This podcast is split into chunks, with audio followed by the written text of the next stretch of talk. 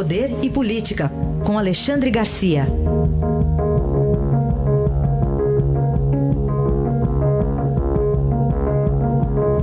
E nós começamos ainda com os ecos do julgamento do TSE, que terminou na sexta-feira. Alexandre, bom dia.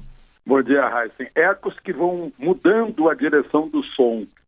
Sons que eu ouvi a semana passada, ainda muito emocionados, agora parece que começam a ficar racionalizados. As pessoas já estão concordando que quando a Justiça Eleitoral não faz o seu dever de julgar logo uma eleição, quando chega no ano da véspera da outra eleição, já não tem o que julgar. Né? Já não está mais caçando uma chapa, está caçando um, um, prefeito, um governador, um presidente, no foro errado, que esse não é o foro de, de cassação no terceiro ano de mandato.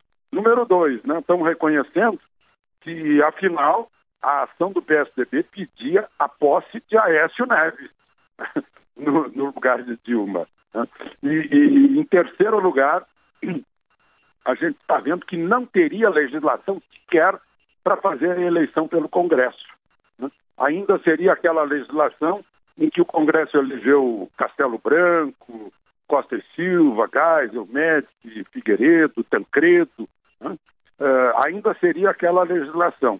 Então, e seria, seria eleito alguém ali da, uh, do, do, mesmo, do, do mesmo foco. Né? Então, uh, estão começando a, a, buscar lições. A primeira lição é que tem que julgar logo, sim, de preferência no primeiro trimestre do mandato. Segundo lugar, que história é essa de prestação de contas em que acontece de tudo, ele só põe um carimbo aprovando as contas. Né? Tem que renovar isso também.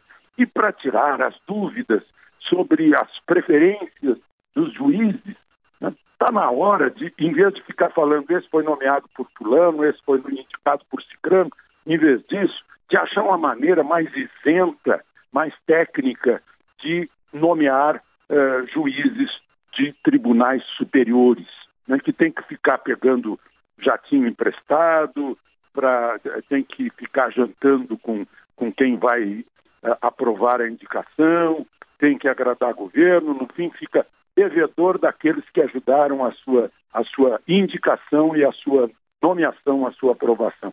Então ficam essas lições até esse momento, enquanto está correndo o prazo aí da possibilidade de recurso. É, isso aí que você falou, acho que é o principal, quer dizer, a eleição de 2014. Nós estamos discutindo é. essa eleição até. Estávamos discutindo. Bom, pode ter recurso ainda. Podemos até pois é. continuar é. discutindo e ainda. Por quê? Porque uhum. toda essa indignação de agora não se ouviu em 2015, quando as ministras arquivavam, fingiam que esqueceram na gaveta para ir passando. Tá? Então, ah, naquela época ninguém se indignou, está se indignando agora, quando já, já existe o chamado fato consumado. Né? É, o problema é esse, tem que julgar logo, ou aí aquela velho uh, velho, uh, velha sabedoria popular que diz que justiça que tarda é uma justiça falha. Muito bem, mas Alexandre, não dá para dizer ainda para o presidente Temer os seus problemas acabaram, não é mesmo? Não, seus problemas ainda estão começando, né, surgindo novos, né, dá de tudo. Né. Agora tem essa, por enquanto estão dizendo que é uma suposição, eu vi, eu vi as notícias dizendo Gilmar reage uh, Carmen Lúcia reage à suposta, ao suposto uso da ABIN para, para bisbilhotar o, o Edson Fachin. Não, acho que não precisa usar a BIM, basta a gente ver os, os vídeos, tudo que circula aí, o Joel, não, não precisa disso, né? mas pelo menos estão dizendo agora que é suposto, ainda estão dizendo que é suposto.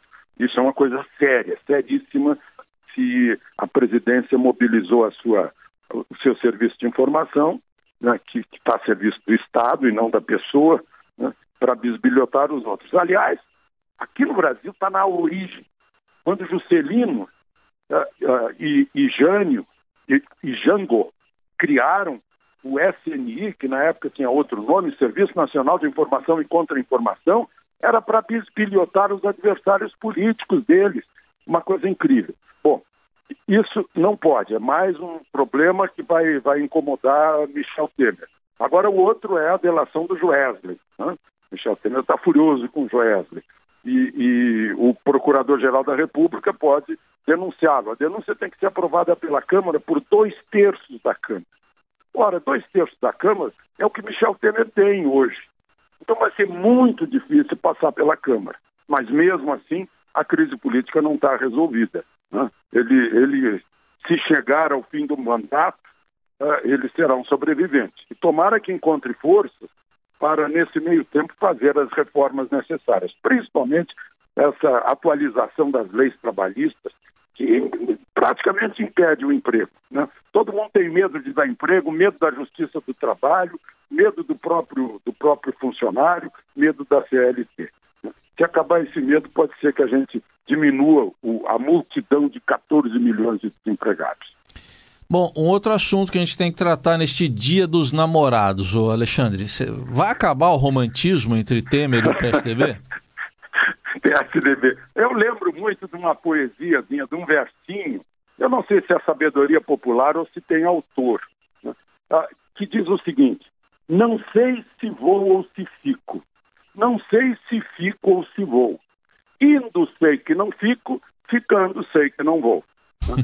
Eu acho que pode ter sido algum tucano que inventou esse versinho. Eles estão há dias discutindo a mesma coisa e não chegam a uma conclusão. Agora, a conclusão deles é fundamental para o governo. Eles são muito importantes no governo e, e principalmente pelas consequências do voto no Congresso Nacional. Né? Há tucanos eh, que são a favor das reformas, como Álvaro Dias, e contra a, a ficar no governo, mas há tucanos que acham que ficar no governo vão contribuir para dar a estabilidade necessária para fazer as reformas. Eles vão se reunir agora no fim do dia para decidir que nada vão decidir, provavelmente. Aguardemos, Alexandre. Até amanhã, então. Até amanhã.